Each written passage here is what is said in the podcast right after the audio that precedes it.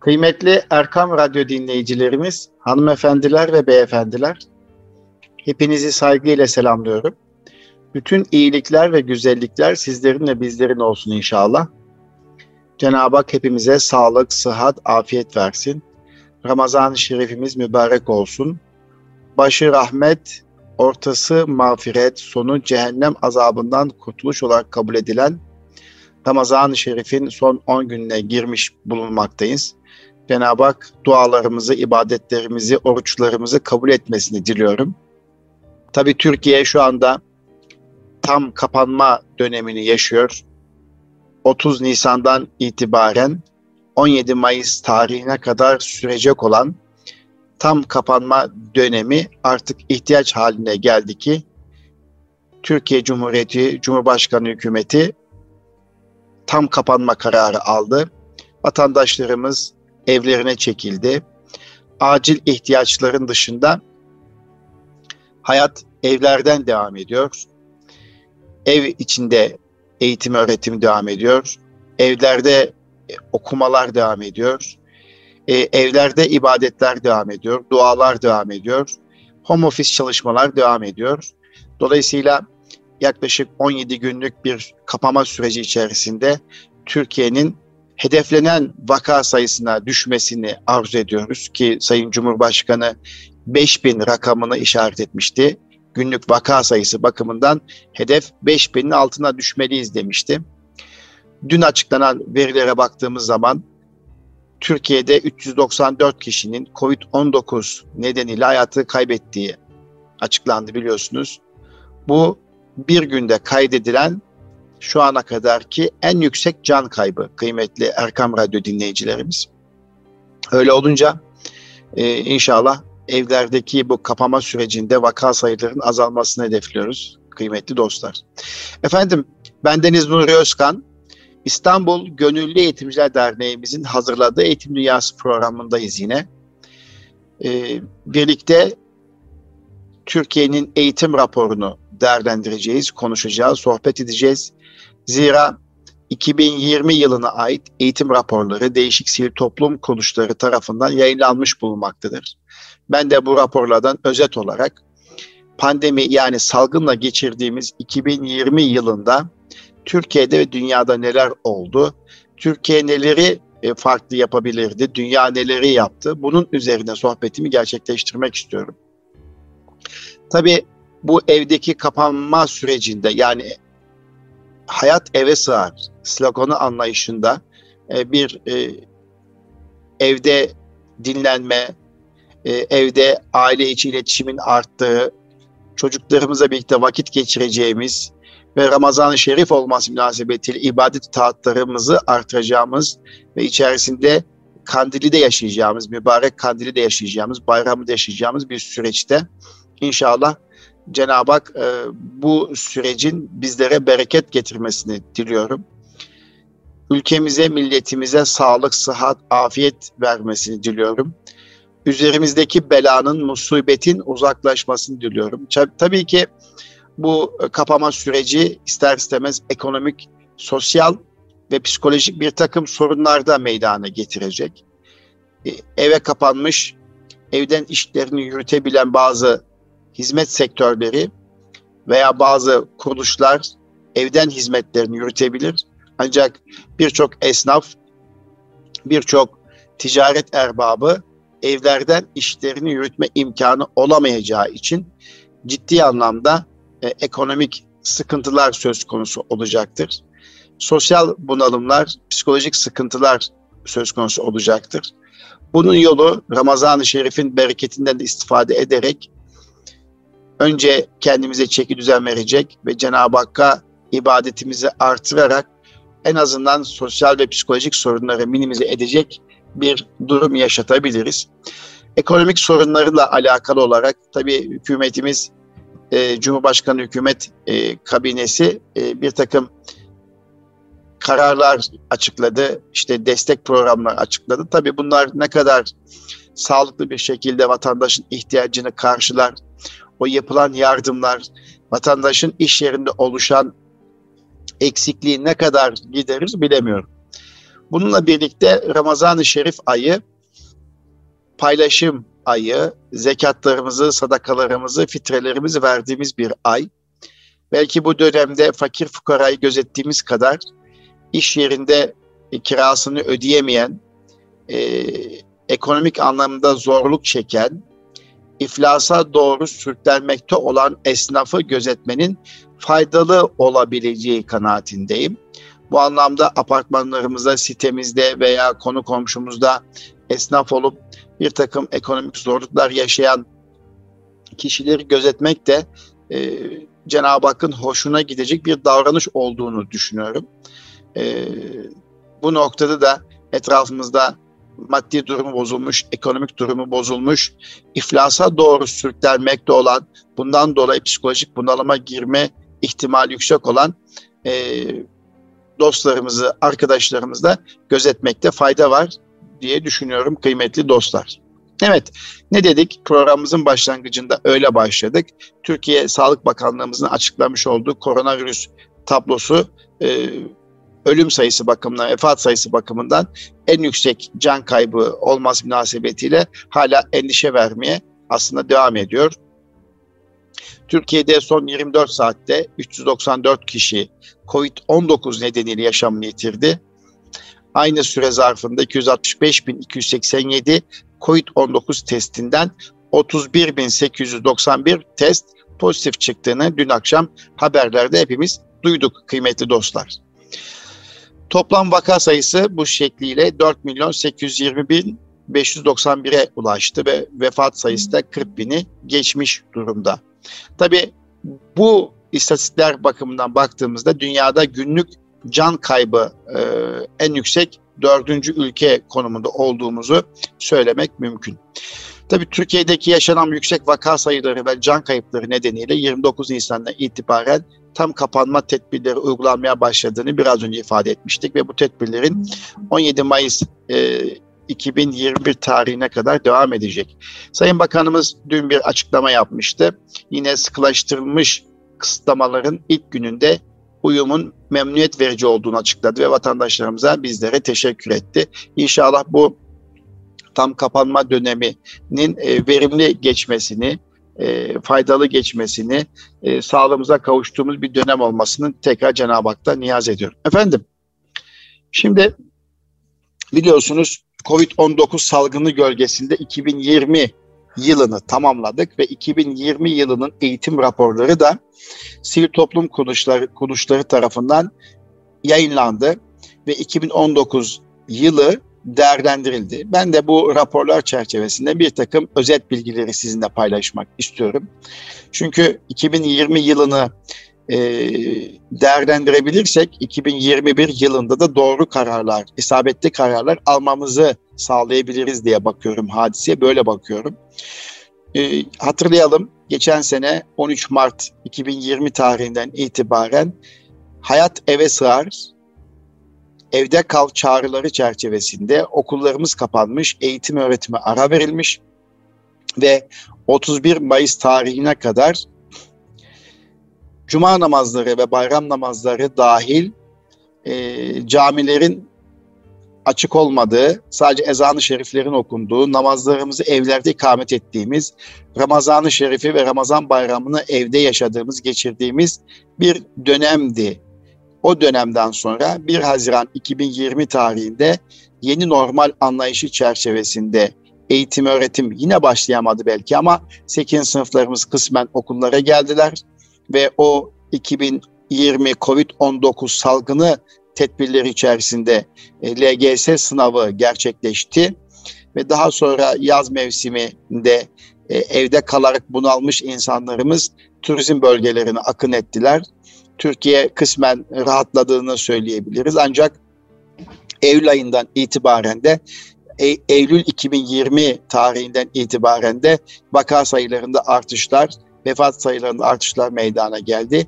Eğitim öğretimin 17 Ağustos 2020 tarihinde özel okullarda takviye amaçlı İşte e, milli eğitim okullarında, resmi okullarda da 31 Ağustos tarihi itibariyle başlaması hedeflenirken yine eğitim öğretim maalesef yüz yüze başlayamadı. Uzaktan eğitim süreciyle başladı ve 26 Eylül tarihine kadar da yine uzaktan eğitim devam ederken 26 Eylül tarihine itibaren birinci sınıflar başta olmak üzere işte kademeli e, ve bölünmüş sınıflar şeklinde ilkokullar gelebildi. Ancak e, ortaokul düzeyinde 5. sınıflar Kasım ayında birkaç hafta okula geldi. 6. sınıflar hiç okula gelemedi. 7. sınıflar okullara gelemediler. 8. sınıflar LGS sınav sürecinde olması münasebetiyle çoğunlukla bugüne kadar okula gelebildiler. Yüz yüze eğitim yapılabildi. Tabi aralarda Yine bir boşluklar vardı, uzaktan eğitime geçildiği dönemler vardı 8 sınıflarımız için. Liseler düzeyinde, orta öğretim düzeyinde ise 9. sınıflarımız yine 5. sınıflarda olduğu gibi Kasım'ın bir e, kaç haftası ilk haftalarında e, okullarıyla buluşabildiler. E, kazandıkları, yerleştikleri lise iyi tanıyabildiler, arkadaşlarıyla tanışabildiler. 10. sınıflar hiç okula gidemedi, uzaktan eğitim sürekli devam edildi. 11. sınıflar çoğunlukla uzaktan eğitime devam edildi, hatta hep uzaktan eğitime devam edildi. LG, e, YKS grubu olarak saydığımız, sınav grubu olarak kabul ettiğimiz 12. 12. sınıf öğrencilerimizde eğitim öğretime e, kısmen e, yüz yüze devam edebildiğini söyleyebiliriz. Tabii bu süreç içerisinde sınav grubu çocuklarımız ve eksiklerin telafi, öğrenme kayıplarını gidermek amaçlıyla amaçları amacıyla e, kişisel gelişim merkezi adı verilen veya kurs merkezi adı verilen e, birimlerin e, bu dönemde okullar kapalıyken öne çıktığı, aktif olduğu bir e, dönemi geçirdik. E, 2020 yılı açısından şöyle bir değerlendirme yapacak olursak. Tabii 2021 yılına da yine COVID-19 salgını gölgesinde girdik. Bu anlattığım tablodan farksız bir süreç devam etti. Şimdi kıymetli Erkam Radyo dinleyicilerimiz, hanımefendiler ve beyefendiler, bizi dinleyen e, eğitimci arkadaşlarımız, kıymetli çocuklar, kıymetli gençler. Şimdi eğitim ve eğitim hakkı çocuklarımızın öncelikli hakkı olarak kabul edilmeli ve düşünmelidir. Çocuklarımızın eğitim hakkı toplumsal öncelik olmalıdır. Covid-19 salgını eğitim sektöründe karar vericiler için zorlayıcı şartları da beraberinde getirdiği şüphesiz bu zorlayıcı şartların üstesinden gelebilmek ve eğitim öğretim faaliyetlerini okul odağında sürdürebilmek için en üst düzeyde siyasi iradeyle mümkün. Yani eğitim öğretim süreçlerinin devamının okul odağında sağlanmasıyla ilgili en üst düzeyde siyasi iradenin ortaya konduğu ülkelerde okulların çoğunlukla yüz yüze devam ettiğini görmekteyiz. Bu ülkelerde yüz eğitime kapatılması son çare olarak alınmıştır. Türkiye, OECD ve Avrupa Birliği ülkeleri arasında maalesef okullarını en fazla süre kapalı tutan ülkeler arasında yer almaktadır. Türkiye, biraz önce söylediğim gibi Mart 2020'den beri okulun kapısından içeri girmemiş pek çok öğrenci vardır ülkemizde. Okulların kapalı kaldığı süre uzadıkça öğrenme eksiklikleri ve kayıpları sistemin telafi süreçlerini yönetme kapasitesinin sınırlarını aşarak aslında bir kuşağın kalıcı olarak sosyal, duygusal ve ekonomik kayıplarının oluşmasıyla sonuçlanacaktır. Bundan dolayı her türlü karar ve tedbirde elbette öncelik insan sağlığı olmakla birlikte ülkemizde bu toplumsal kısıtlamalara ilişkin eylem sıralaması gözden geçirilerek çocuklarımızın okullarına kavuşabilmeleri toplumsal öncelik haline getirilmelidir. Tabii şu burada şu haksızlığı yapmak istemem. OECD ülkelerinin e, sınıf mevcutları, Avrupa Birliği ülkelerinin sınıf mevcutları e, ve e, eğitim imkan ve şartlarıyla Türkiye'nin sınıf mevcutları, eğitim imkan şartlarını hemen kıyaslayarak Türkiye'deki siyasi iradeye de haksızlık yapmak istemem. Ve bu dönemde e, Sayın Milli Eğitim Bakanımızın yerine de olmak hiç istemem. e, böyle bir durum. Milli Eğitim Bakanımız Sayın Ziya Selçuk'un e, kapasitesini, kabiliyetini de biliyorum. Eğitim sevdalısı olduğunu, okulları açma noktasındaki gayret ve çabasını da biliyorum. Lakin Türkiye'de bilim kurulu, bilim kurulu vermiş olduğu kararlar doğrultusunda siyasi iradenin ortaya bir performans koyduğunu söyleyebilirim. Bilim kurulunun gündeminde zannediyorum, öyle görüyorum, yanılmış da olabilirim. Biraz önce söylemiş olduğumuz çocuklarımızın eğitim hakkı toplumsal öncelik olmalıdır noktasında farklı düşündüklerini zannediyorum. Veya Türkiye'nin gerçekleri, sınıf mevcutlarının kalabalık olduğu düşüncesi veya e, okulları fiziki imkanları, öğretmenleri sağlık durumları benzeri hususiyetler bir noktada bu noktaya da getirmiş olabilir. Yani şöyle bir anlayış vardı aslında açıklamalarda. Risk varsa ki çok fazla duyduk buna benzer. Yani sağlık riskinin olduğu yerde öncelikle sağlık biz yokuz. Şüphesiz öncelik sağlık. Ama bunun içerisinde biz yokuz derken hemen okullara e, kapatılması, yüz yüze eğitime ara verilmesi ve uzaktan eğitime geçilmesi noktasında kolaycılığa kaçılmış olması noktasındaki e, rahatsızlığımızı ifade etmek istiyorum burada. Risk varsa biz yokuz anlayışı gerçekten gözden geçirilmelidir. Okullarda yüz yüze eğitime başlanamayacağına, uzaktan eğitime devam edileceğine ilişkin yapılan hep açıklamalarda önce çocuklarımızın ve öğretmenlerimizin sağlığı vurgusuyla risk varsa adeta biz yokuz cümlesine sıklıkla yer verilmiştir. Şüphesiz tüm dünyayı etkisine altına alınan krizde öncelikle sağlık olmalıdır ve salgının etkisinin alınacak tedbirlerle giderilemediği şartlarda okulların açılması beklemek aslında mümkün değil. Bunu biliyoruz, bunun farkındayız. Ancak okulların kapalı olduğu süre uzadıkça çocukların yalnızca bugününü değil, geleceklerini etkileyen risklerin ortaya çıktığını da farkında olmamız gerekiyor. Kısacası risk varsa biz yokuz cümlesindeki risk kelimesi her ne kadar sağlıkla ilgili riskleri işaret etse de aslında okuldan uzakta kalmanın risklerinin de yan yana koyduğumuz zaman hangisinin daha fazla risk taşıdığının tartışılması gerektiğini gündeme getirmek için bu cümleyi söylüyoruz. Yani yüz yüze eğitime başlanamadığı durumlar için ise biz yokuz ifadesinin kullanılması okul yoksa okulun gözetici, koruyucu, kapsayıcı rolünün de kesintiye uğradığına ilişkin çıkarımlarda bulunmayı mümkün kılmaktadır. Yani o zaman okul yok, okulun koruyucu, okulun kapsayıcı, okulun gözetici, okulun eğitici e, rolü kesintiye uğruyor.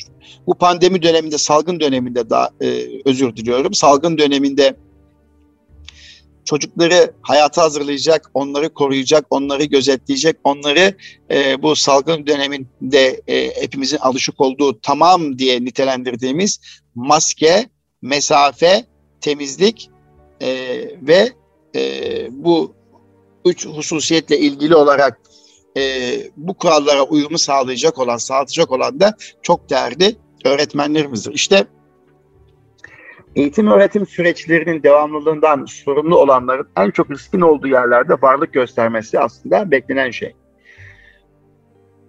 Aslında okullarla ilgili alınan kararlar yerel düzeyde okulların açık olmasından kaynaklanan sağlık riskleriyle okulların kapalı olmasından kaynaklanan öğrenme kayıpları, girişimsel kayıplar, toplumsal ve psikolojik olumsuzluklar ve uzun süreli ekonomik kayıpların birlikte değerlendirilmesiyle alınmalıdır ve birlikte değerlendirilmelidir.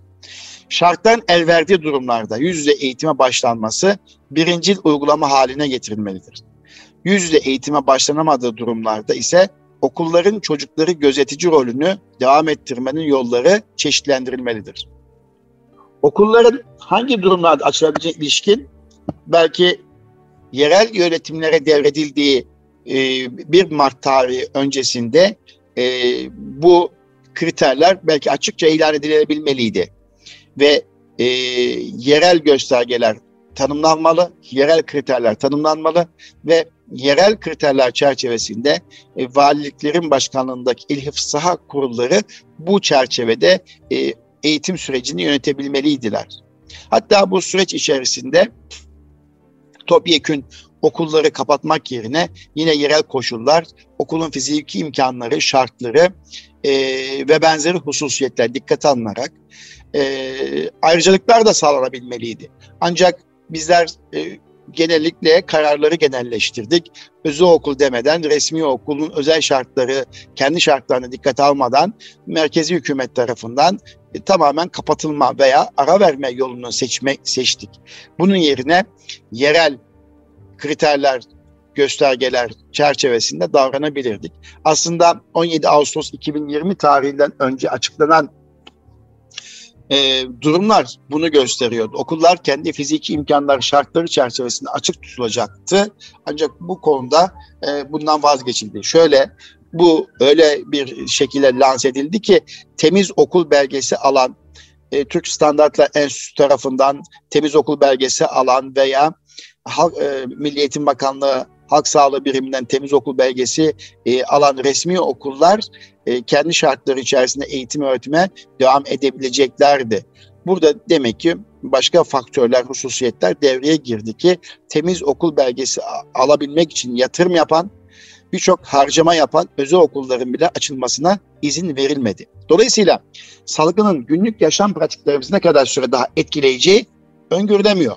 2021 yılı eğitim yılı e, başlangıcı olan Eylül ayında da aslında benzer durumları yaşayıp yaşayamayacağımız belirsiz. Yani Türkiye'nin şu andaki ortaya koyduğu performansa baktığımız zaman ve salgının seyrine ve gidişatına baktığımız zaman da 2021 yılının başlangıcı nasıl olacak bunu öngöremiyoruz. Bu durum Türkiye'nin öğrenci nüfusunun pek çok ülkenin nüfusundan fazla olması, farklılaşan bölgesel koşullar ve uzaktan erişime e, uzaktan eğitime erişim problemleriyle birlikte ele alındığında aynı anda tüm okullar için açılma kapanma kararı algılanması aslında bundan sonra sorgulanabilir hale geliyor. Yani biraz önce söylediğim şey yani genel e, bir kapamadan çok yerel kriterler, yerel göstergeler e, iyi bir şekilde açıklanmış olsaydı veya açıklanan o temiz okul belgesi kriterler çerçevesinde okulların eğitim öğretime devam etmesi noktasına bir irade ortaya konulabilseydi Dolayısıyla bazı okullar açık olacaktı, bazı okullar isterseniz uzaktan eğitime devam edeceklerdi.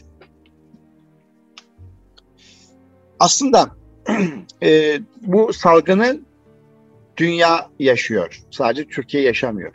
Öyle olunca e, dünyada bununla ilgili okulların açılıp kapanması ilgili e, Türkiye'ye kısmen yol gösterici kararlar da var. Bunları da bir kontrol etmek lazım. Mesela Amerika Hastalıkları Önleme ve Kontrol Merkezi okullarla ilgili özellikle yerel düzeydeki kararların isabetli olacağıyla ilgili e, bilgiler paylaşmıştır.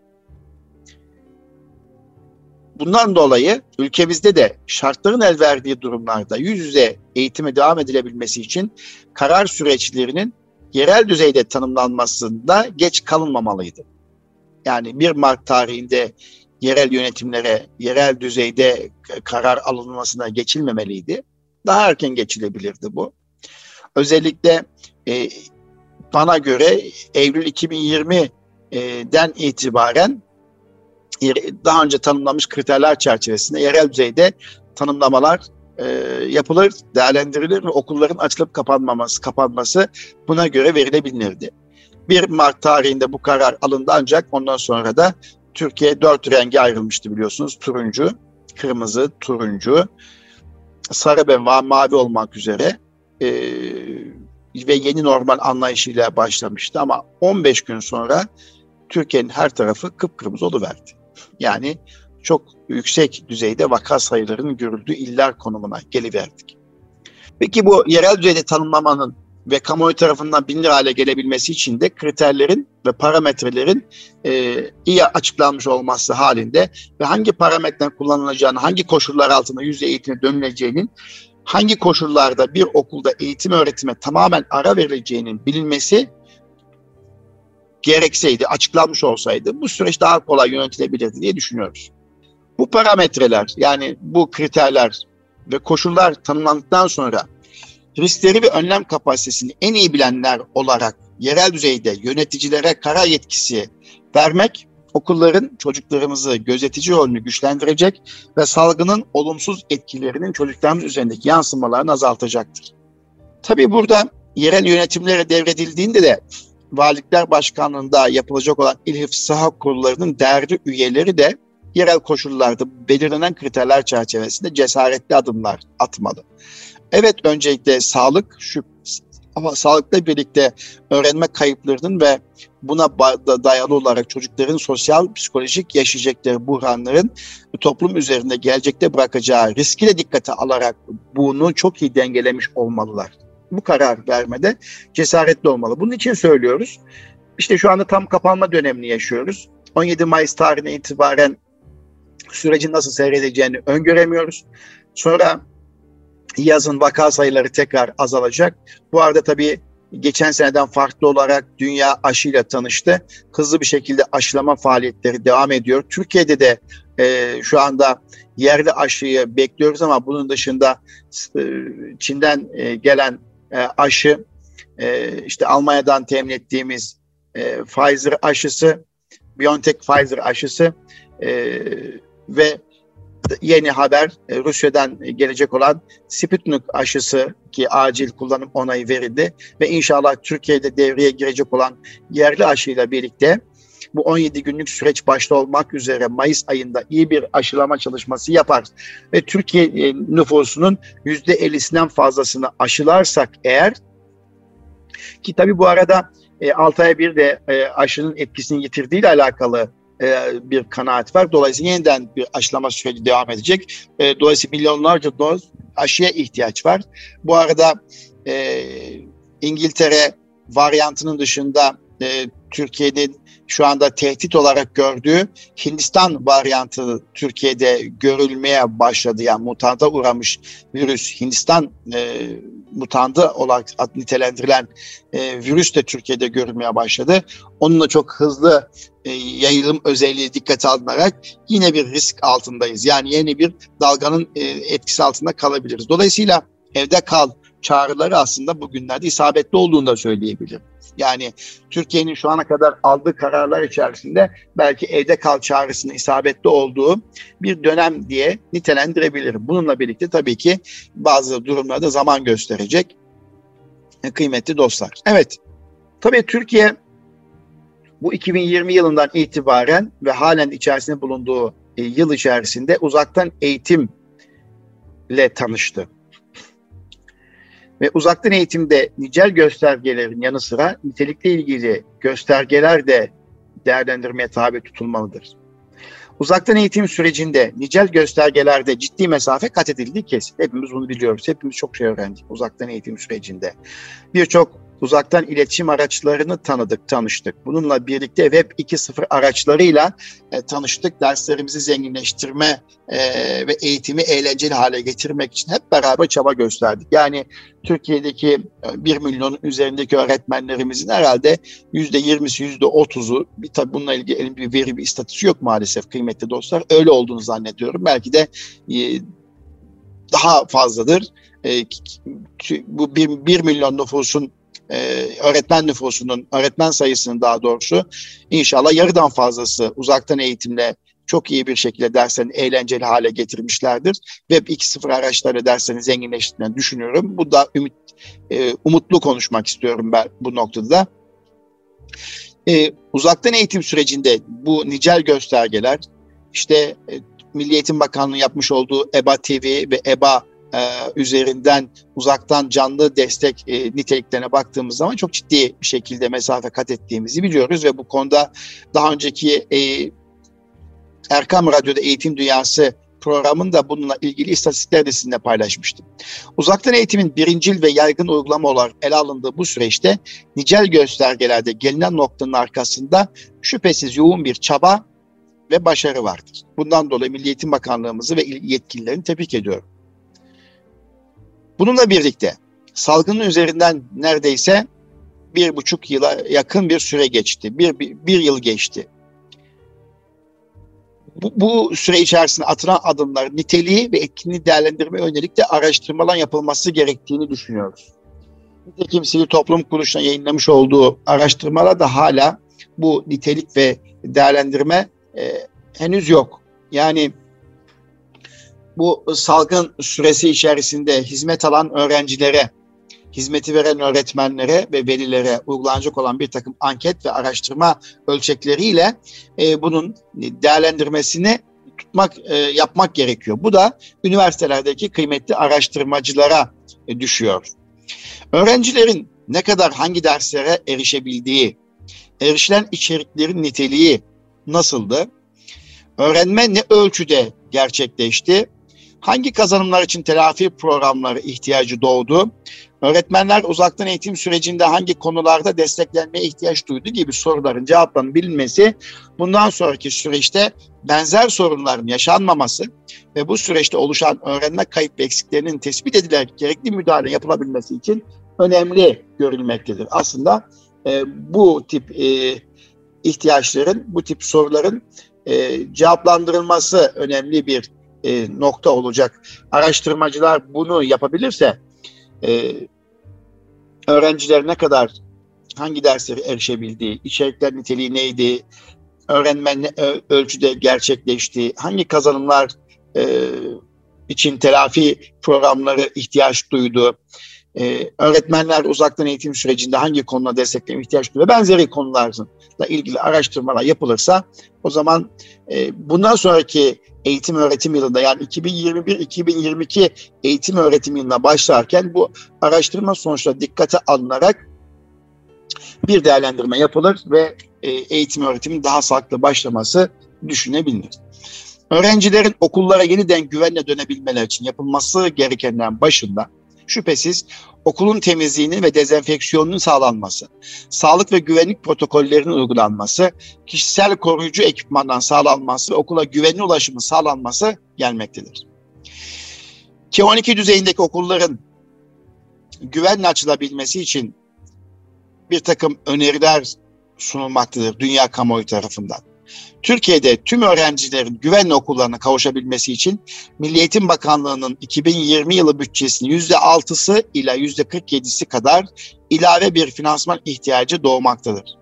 Ve nitekim bu süreç içerisinde bu finansman ihtiyacı yine farklı kaynaklarla temin edilmiştir. Bu konuda e, siyasi iradeye de teşekkür etmek lazım. Milli Eğitim Bakanlığı'nın e, bu e, ilave e, MEP bütçesinin dışında ek kaynaklar oluşturarak hem çocukların dijital erişimlerini kolaylaştıracak kaynaklar transfer edilmiştir. Hem de e, salgındaki ihtiyaç duyan temizlik malzemeleri, maske dahil temizlik malzemelerinin okullara erişim noktasında çok ciddi bir gayret gösterilmiştir. Salgın öncesi koşullarda bile okullarda temel hijyen ihtiyaçlarının sağlanması ve ikili öğretimin sonlandırılması gibi konulardaki finansman desteğine rağmen hala bazı yetersizlikler de söz konusudur tabii ki. Uzaktan eğitim sürecinde öğretmenlerin ihtiyaçları karşılanıp karşılanmadığıyla ilgili bir durum değerlendirmesi yapacak olursak, uzaktan eğitim sürecinde öğretmenlerin kapasite ve ihtiyaç farklılıkları dikkate alınarak e, destekler yapılabildi mi ve çeşitli destekler sunulabildi mi sorusuna cevap vermek gerekiyor bu süreç içerisinde. Uzaktan eğitim sürecinde öğretmenlerimizin, eğitimcilerimizin ihtiyaçları pedagojik ve teknolojik hazır buluşluklarından öğrencilerine ulaşmak için kullandığı araçlara ve erişim imkanlarına sınıf düzeyi gibi çok çeşitli faktörlere bağlı olarak şüphesiz farklılaşabilir. Hatta bu ihtiyaçlar uzaktan eğitimin başladığı ilk günden bu yana değişmiş de olabilir. 2020 yılında öğretmenlere sunulan uzaktan eğitimle ilişkili olabilecek mesleki gelişim programları incelendiğinde dijital yeterliliklerin daha çok içerik geliştirme boyutuna odaklanıldığını görmekteyiz. Oysa ki öğretmenlerimizin dijital yeterlilikleri üzerine geliştirilen kavramsal çerçeveler öğretmenin alan ve pedagoji bilgisiyle öğrencinin yeterliliklerine dikkat alarak teknopedagojik olan alan bilgisi üzerinden çok bileşenli modeller sunma ihtiyacı vardır. Öğretmenlerimizin dijital yeterliliklerini geliştirilmesi yönelik sunulan desteklerde de bu bileşenler göz önünde bulundurulmalı. Öğretmenlerin kapasite ve ihtiyaç farklılıkları dikkate alınarak sunulan destekler şüphesiz çeşitlendirilmelidir. Örneğin uzaktan eğitim sürecinde okuma yazma öğretmeye çalışan birinci sınıf öğretmeninin öğrencileriyle nasıl bağ kuracağına, öğrencilerine teknolojik araçlar aracılığıyla ulaşamayan öğretmenin ailelere nasıl yönergeler hazırlayacağına, canlı derslerde sınıf yönetimi, zaman yönetimi gibi konularda sorun çözümüne odaklanan meslek değişim programlarına ağırlık verilmesi bir sonraki senenin hazırlıklar çerçevesinde önemli olduğunu düşünüyoruz. Yine uzaktan eğitim faaliyetlerinin etkisini değer, değerlendirme, öğrenme eksiklerini belirleme ve öğrencinin gelişimine ve ihtiyaçlarına uygun bir öğrenme süreci planlama konusunda da öğretmenlere destek olmalıdır. Kısacası e, öğretmenlerin dijital yeterlilikleri artırılmalı. Web 2.0 araçlar kullanımıyla ilgili e, e, öğretmen yüreklendirilmeli. Bu konuda ciddi eğitim programları e, sağlanmalıdır diye düşünüyoruz. Efendim tabii ki bu süreç içerisinde Türkiye'nin öğretmen ihtiyacı da her geçen gün artıyor. Ve Türkiye'de öğretmen ihtiyacı Aralık 2019 itibariyle 138.393 olmakla birlikte e, birçok ilimizde norm fazlası öğretmenler de bulunmaktadır. Yani böyle bir dengesizlik halen devam ediyor Türkiye'de ve eğitim fakültesini bitirip de e, öğretmen olarak atanmayı bekleyen e, öğretmenlerimizin, gençlerimizin de olduğunu biliyoruz. E, biliyorsunuz Eğitim Dünyası programı İGEDER tarafından organize ediliyor. İGEDER'in bir faaliyetini de yeri gelmişken buradan hatırlatmak istiyorum. İstanbul Gönüllü Eğitimciler Derneğimiz yani İGEDER e, bugün eğitim fakültesinde okuyan ve gelecekte öğretmen olacak olan gençlerimize geleceğin öğretmeni adı, altı, adı altında eğitim programı düzenliyor ve uzaktan eğitimle bu öğretmenlerimizin gelecekte öğretmen olacak olan e, öğretmen adaylarımızın mesleki tecrübelerini artırmak için ciddi bir şekilde çaba sarf ediyor. Bu yeni gelişen durumlar içerisinde de bu geleceğin öğretmeniz e, olacak olan arkadaşlarımıza e, uzaktan iletişim, uzaktan eğitim, öğretmenlik sanatı üzerinde çok ciddi e, birikimler aktarılıyor. Bu konuda İGEDER'in performansına da teşekkür ediyorum. Yine uzaktan eğitim süreci içerisinde İGEDER öğretmenlerimizin mesleki gelişimine katkı sunmaya da devam ediyor. Yine Web 2.0 araçlarıyla eğitimi eğlenceli hale getirmek için de İGEDER var gücüyle gayret gösteriyor. Bu anlamda burada e, bu konuyu paylaşmak istedim sizlerle. Tabii 21 Eylül 2020, 1 Ocak 2021 tarihleri arasında EBE kullanım oranıyla alakalı olarak e, aktif kullanan öğrenci sayısı ilgili daha önce sizlerle bilgi paylaşmıştım. E, şu anda da bu, bu aktif e, kullanan öğrenci sayısı artık 13 milyonu geçmiş durumda. Ve temel eğitim ve orta öğretimdeki yaklaşık 18 milyon öğrencinin %32'si üzeri EBA'yı aktif bir şekilde kullandığı görülmektedir, değerlendirilmektedir. Öğrencilerimizin EBA'yı aktif bir biçimde kullanmaması e, teknolojik imkandan yetersizlikleri olarak kabul edilebileceği gibi uzaktan e, eğitiminde bir takım zorlukları, isteksizlikleri, çocuklarımızın bıkkınlıklarını da bu oranı düşürdüğü olarak telakki edilebilir. Tabii içerisinde bulunduğumuz süreç içerisinde artık çocuklarımızın da uzaktan eğitimde e, bir bıkkınlık yaşadıkları kamuoyuna yansıdı. E, geçtiğimiz günlerde televizyon kanallarında çocuklarımızın e, uzaktan eğitimle artık derslere girmek istemedikleri, okullarını özledikleri, arkadaşlarını özledikleri ifade edilmektedir. E, ve evde anne babaların da artık çocuklarımızın bu istek, isteksizlikleri karşısında yenildikleri, artık e, onların da yoruldukları e, kamuoyuna yansımıştı. E, bu süreç içerisinde böyle de bir zorluk var. Artık çocuklarımız özellikle ilkokul düzeyindeki çocuklarımız başta olmak üzere e, öncelikle bu grup çocuklarımız bu çok bunalmış durumdalar. E, arkadaşlarını görmek, okulda koşmak, koşuşturmak ve e, öğretmeniyle yakın göz temas kurmak e, istemektedirler. E, sosyal mesafeye, temizliğe ve maskeye uyarak okullarda bulunmanın e, onları açısından ne kadar kıymetli hale geldiğini artık her evdeki anne baba e, bunu çocuğundan duyabiliyordur.